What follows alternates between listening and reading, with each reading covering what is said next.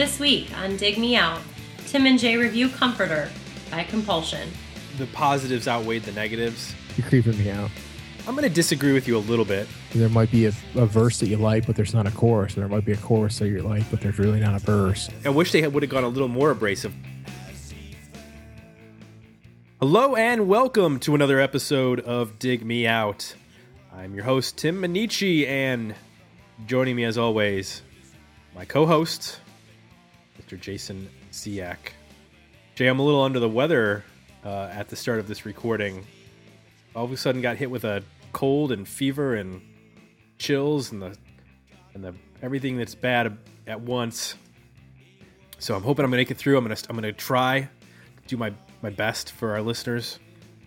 And uh, you know, if I collapse at any point, just take over for me. Screw that. Just end it.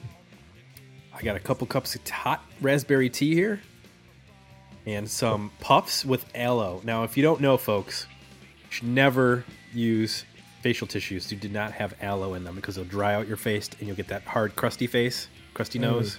Ooh.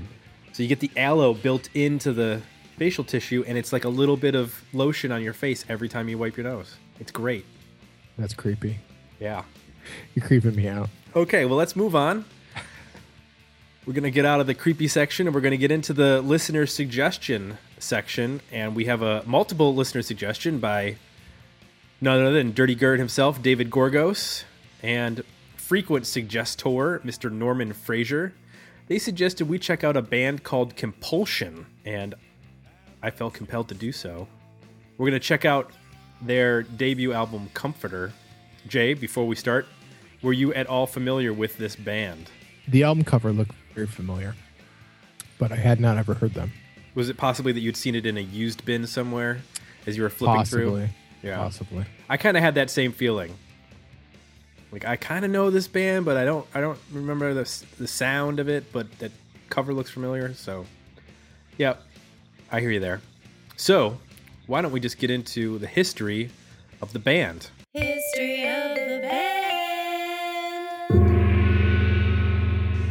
Compulsion formed in 1990 in Ireland by lead singer, this is one word, Joseph Mary.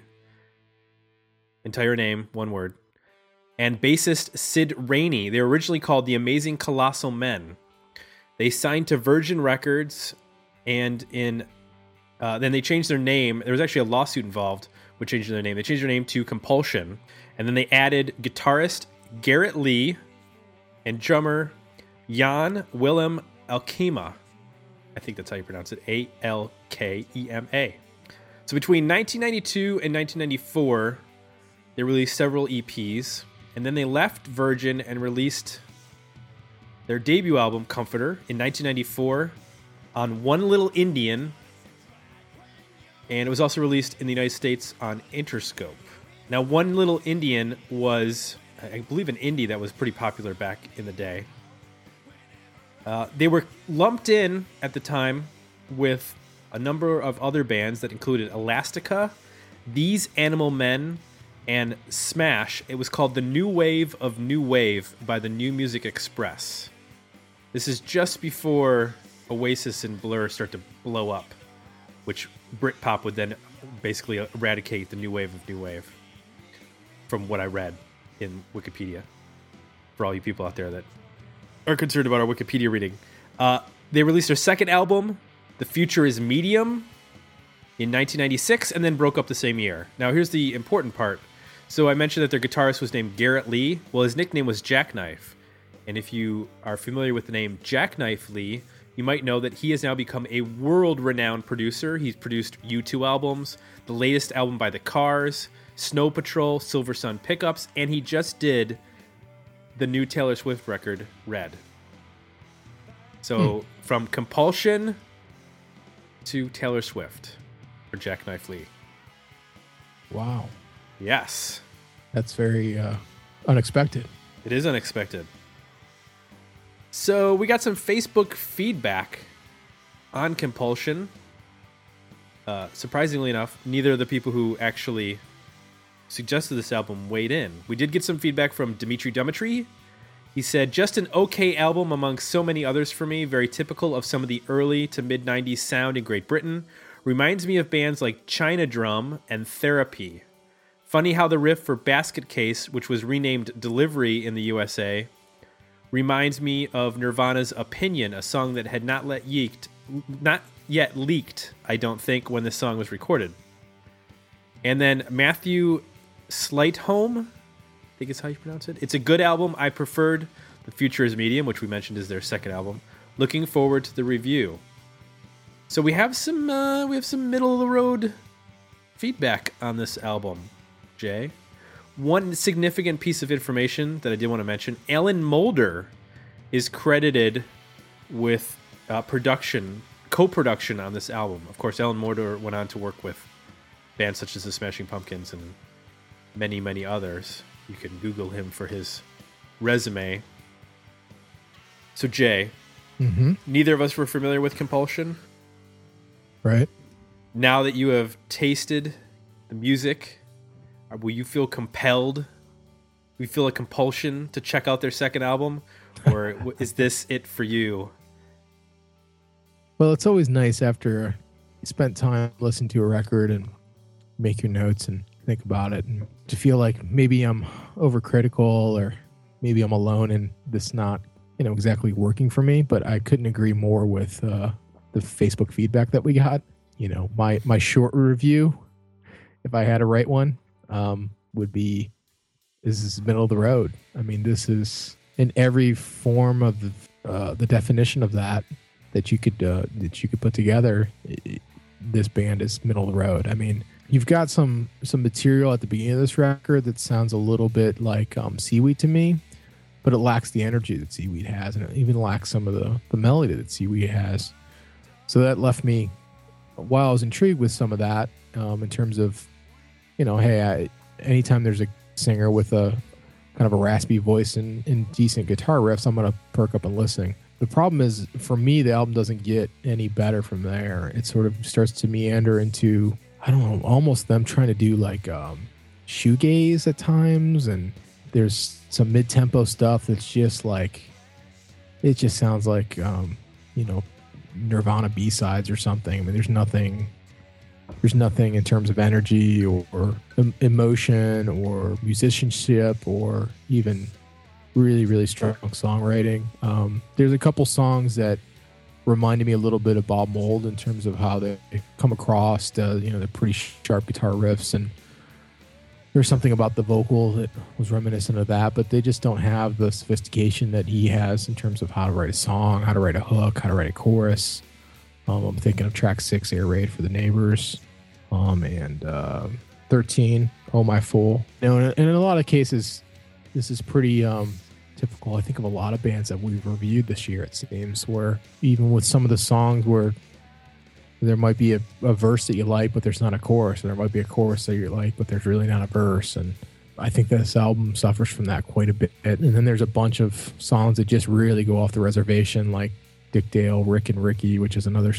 It seems like every time we review an album now, there's like a, a surf guitar song on it, and then the the song at the end, Jean could be wrong, which I guess is there some attempt at a ballad, but it just doesn't work at all. So I, I'm fully on board with the notion that you know to me this just comes across as very the middle of the road, mid '90s, early '90s alt rock. Where what do you think? I'm going to disagree with you a little bit, and here's where I think that the good songs are really good. I think like Mall Monarchy is a really good song. I think Rape Jacket is a really good song. I really like the opening, which is Tom's in the bathroom trying to end his life. Sue's in the kitchen hiding all the knives. I just think that that's a really cool opening line to the song, and it just like kind of pulls you in. I think the key to this band is is the lyrics and and the vocal delivery of uh, Joseph Mary.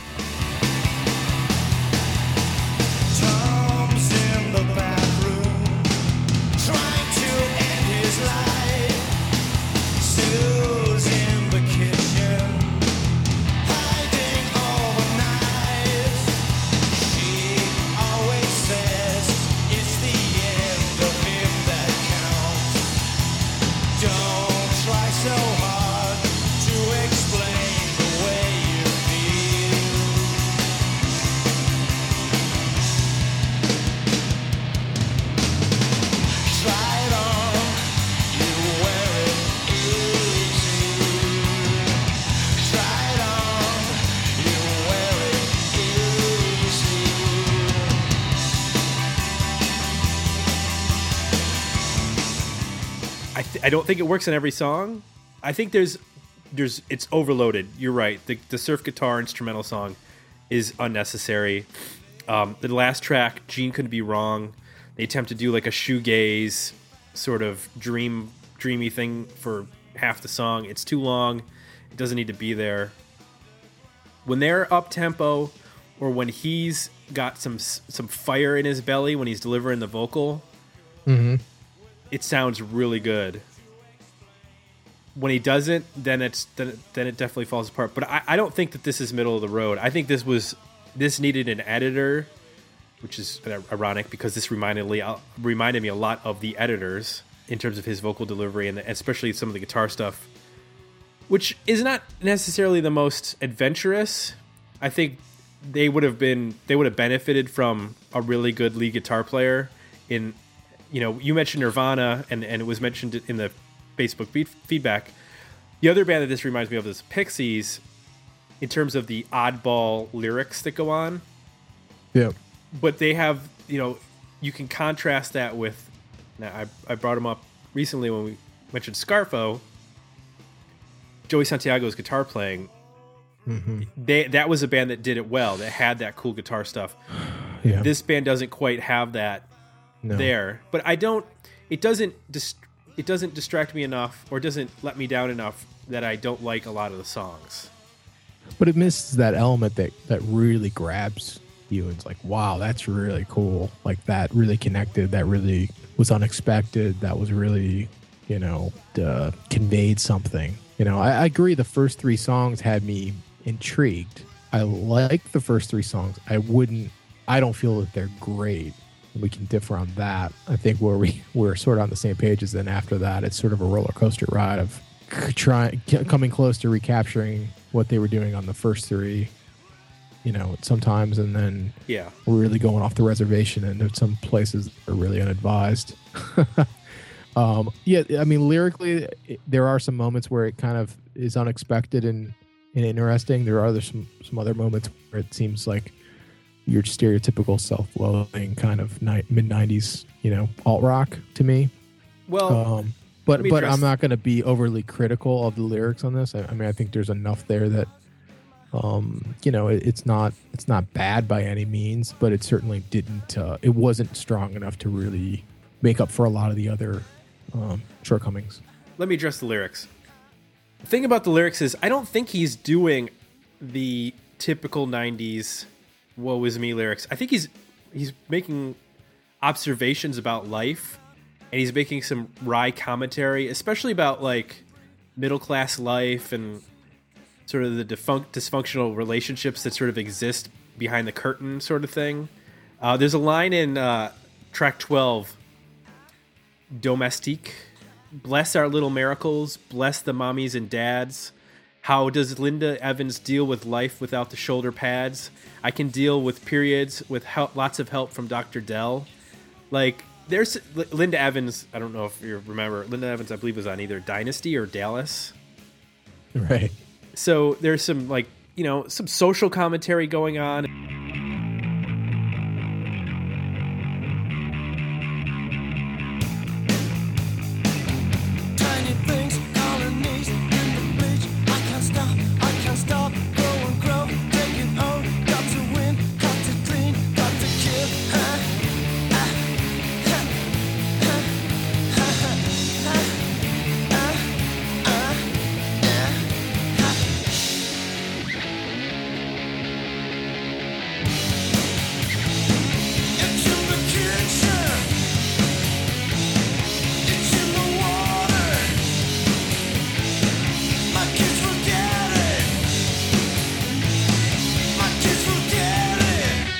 The other one that caught me every time I listened to it, I, I would stop and listen to the line is in um, "Oh My Fool Life," which I, I like the delivery of that song, how he delivers the vocal, the cadence he's using. Yeah. But he Yeah. says, "I saw a robbery once. I was a witness. Somebody called the police. They said, "Who did this?" And I described them so well in about a minute. The way they looked at me, you think that I did it. You think you'd think I did it. You know, I just that's just an interesting like little tidbit of a story. Like I like the fact that he's not you know, singing the "My girlfriend broke up with me and I'm depressed" lines.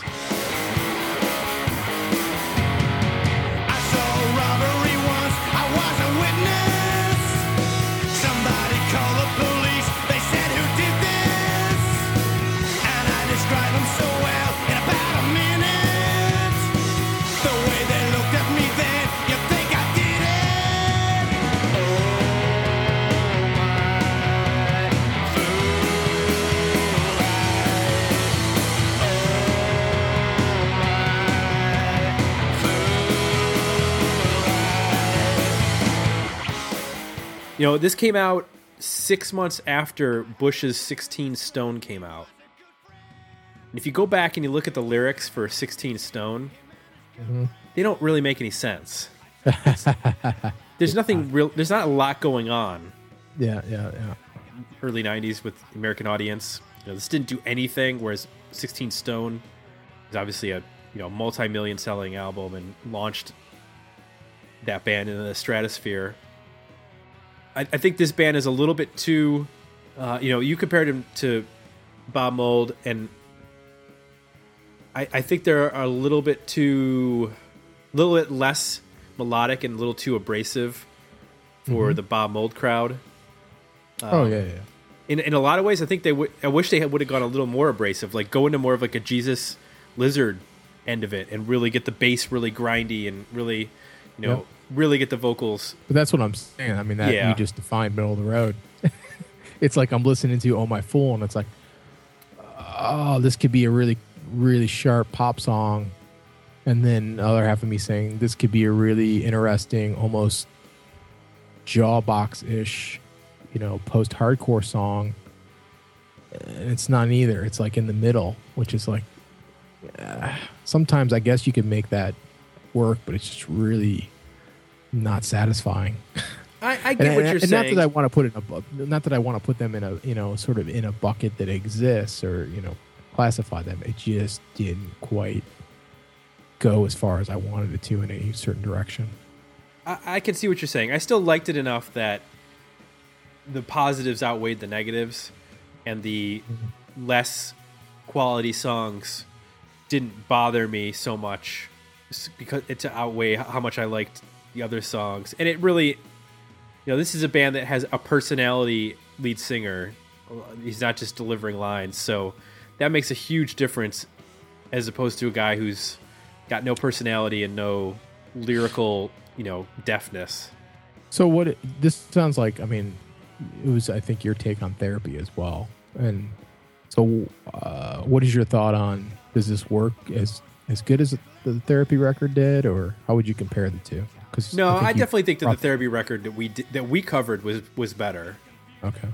Uh, I there's I can see the comparison that uh, Dimitri was drawing um, in terms of just in terms of song structures and and and you know it's got that they had that wry sense of humor well as well with their lyrics and therapy was Big- obviously a little more metal influenced where I think this is a little bit more alternative and even like Joy Division punk influenced. Yeah. Uh, so, but I could see this as being an influential band to bands that exist now i i from the UK, which were they were much bigger in the UK than they were in the United States, based on what I read. So yeah, I, I would take therapy if it was if I had to choose one or the other. I would definitely take the therapy record over this one, but I, I think there's some good stuff here Okay. if you were gonna go with the album EP single rating, uh, for me, I'm at like eight or nine songs. So Wow. that- Yeah, Holy Moses. So you got an album. yeah. I, I think it needs to be a shorter album. I think if you made this a shorter album, it would it would resonate with you more. I think they they get too abstract with some songs and take some chances that they don't need to be taking. And if this was a, a nine song, 30 minute album, 20, 28 minute album, this would be pretty solid. But they indulged themselves, and which was the, you know, Yeah. the uh, preference of a lot of bands at that time. So this is what we get. I'm guessing you're at more of an EP. Yeah, I mean, I uh to be honest, I mean, in, in terms of songs that really, I really like, I, I really want to listen to again. If I was grading in that criteria, I'm probably more at a single.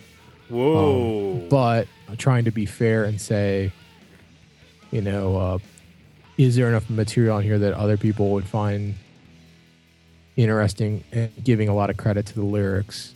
Um, I think I could come out as an EP. Uh, you know, especially if we're thinking about, you know, it, is it worth a listen? I think these there's four songs on here in particular that four or five songs that are worth at least listening to and judging for yourself. So tracks one through three, Rape Jacket, Basket Case, Mall Monarchy, and, and Air Raid for the Neighbors and Oh My Fool Life. Um, I think if you made an EP of those songs, um, it would be a lot more uh, successful. And this band put out a lot of EPs, so maybe that worked better for them. Maybe when they tried to, maybe when they went to the first album length, Yeah, it exposed them as having some some weaker songs and yeah, yeah. That, that So- I could totally see that because you can see them trying to to uh, branch out a little bit, either vocally or musically with tempos and just different, you know, songwriting and and it's in those moments where it really just doesn't work at all. And then there's some stuff in the middle of that where it's they push a little bit, but it's just kind of middle of the road boring for me. So yeah, they're you know, and I think there's a lot of bands that we've reviewed where that ends up being the case, you know, where it's uh 14, 14 to 13 songs is a lot to ask from a lot of bands. yeah, because a lot of these songs are only two to three minutes. It's just that the the songs that tend to be the least interesting tend to be the longest, like four and a half, five and a half minute Yeah. long songs. So that really like really slows things down. In terms of bands, I mentioned the editors. I think there's a clear connection to the editors where in his vocal delivery, and the editors kind of went like electronic on the last album. But if you listen to that early stuff, they do some lead guitar stuff, but it's it's really kind of chord based, you know, four chords, and it's all about the vocals with that band. Um, another band that they were kind of reminded me of, especially because of his lyrics, is uh, Idlewild. More so, like the remote part era. I think they've gone a little poppy on their recent albums. But again, you got it's it's a lyrical bent with that band where they're you know being a little more literate with their lyrics. Were there any bands that you particularly heard? Um, you know, nothing that nothing as current as that. Really, I was more like in the the bands I brought up, plus bands like maybe like Jawbreaker or Hot Water Music, and kind of you know the seaweedish, you know, kind of bands that were mid to late '90s, early 2000s, where it's Weird that you mentioned seaweed because I really don't like seaweed, and I don't I don't hear seaweed at Yeah. all. Well, I just think the I don't know the sort of the guitar the guitar riffs and it's not as abrasive as that at times and it's also not as melodic as that is at times but I don't know just that really kind of straightforward rock alt rock but with you know a, a grittier vocal and but you know I, I don't know. All those bands have such a lot more dynamics to them that this band doesn't have um, Yeah, and I'm just talking about the, those four or five songs that made sense to me. There's that whole other side of the album that goes in a bunch of different very directions that I think that you, maybe with the editors and some of the bands that you brought up, start to make more sense. That's part of the problem for me. It's like there's like three or four different bands on this record. To my ear. Yeah, unfortunately, uh, they needed an, a better editor for this for this album uh, in terms of someone to say, "Hey, you might want to try it to stop or start here," or you might want to like play a lead Yeah. just to just to vary things. But again, I'm still I, I like a lot of the album. You were less so. We can we can be gentlemen and agree to disagree. This won't, this won't devolve into mudslinging or uh, any sort Or of duel. fisticuffs, no duels. We do not demand satisfaction. So, all is well here in uh, in Dig Me Out land. So, if you liked what you heard on this particular episode, consider heading on over to iTunes and leaving us some positive feedback. We do appreciate it so when you do. And of course, we have our new listener suggestion format for 2013 up and running. We hope that we are getting, or we hope that we are. Um, I don't what to say. I'm gonna back. I'm gonna start this over here. We'll hope that you check out our page at digmeoutpodcast.com. Check out our new format for the new season coming up next year. We've already got some cool uh, bands in the in the uh, upper or what's the what's the circle that people wait in baseball? The on deck circle. That's what it's called. See, baseball's been off for a week, and I already forgot the terminology. Anyway, I forgot it six years ago when I stopped watching baseball. there you go. All right, I made it through, and I only had to blow my nose once. That's pretty awesome. So, thank you, Jay, for your fart noise, and we are gonna head on out of here. Everybody, have a good week. And Have we'll a good time you. all the time. Have a good time all the time, as Viv Savage would say. And we'll see you next week. Or we won't see you, but we will communicate via the audio waves of the internet. I'm really tired. My brain is. My, I'm at like 102 degrees right now, so my brain's sort of bubbling at this point. Uh, we'll see you, or we'll talk to you, or we'll inter- interface in some way with you next week on another episode of Dig Me Out.